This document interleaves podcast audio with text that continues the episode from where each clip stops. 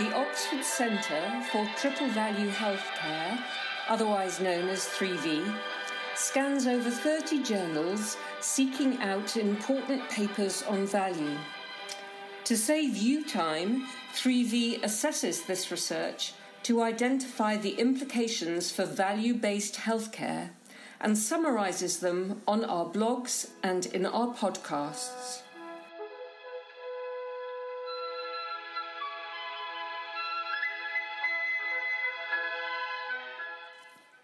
The Rise of Pseudomedicine for Dementia and Brain Health. That's the title of this week's paper. It's written by three scientists at the Memory and Aging Center at UCSF, the University of California at San Francisco.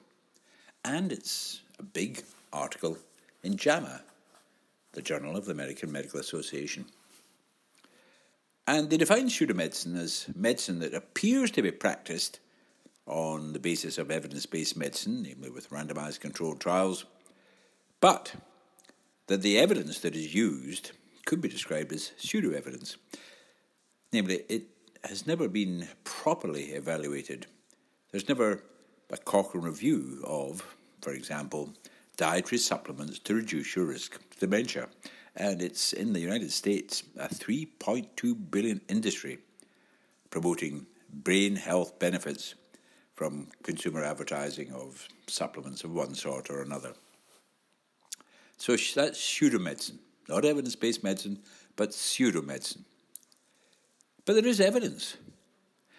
But the evidence, in the words of the wonderful writer Feynman, is a product of cargo cult science. Now, I need to explain a little bit about cargo cults. Cargo cults occur when tribal societies encounter Western um, civilization and culture. So cargo cults do things like they, they build sort of models or statues of aeroplanes, for example.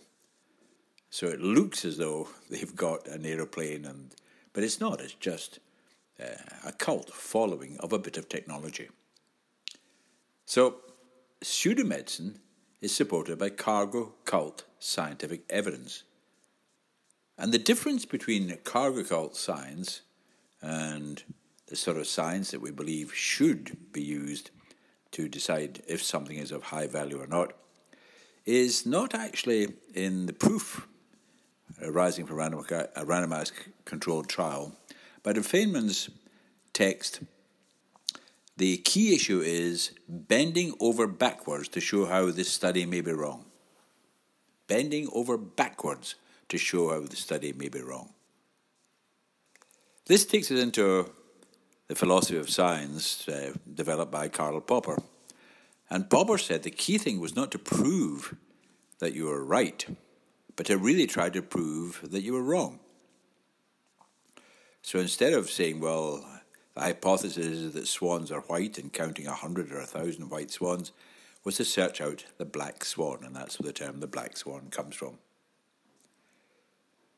So there we are we are seeing increasing advertising of pseudomedicine for dementia, brain health, and for many other conditions. Part of this, of course, is that uh, these people give belief, whereas we're often giving doubt and uncertainty. But the, the paper finishes with some very good advice for practitioners, what their responsibility is, in the words of the authors.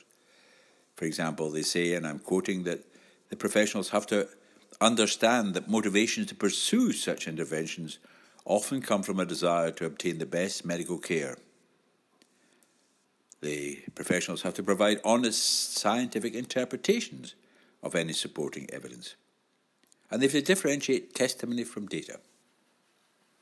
So these are good, practical statements. Cargo cult science produces pseudo evidence and pseudo evidence drifts into pseudo medicine. And it can't just be dismissed quickly because this is very cleverly done.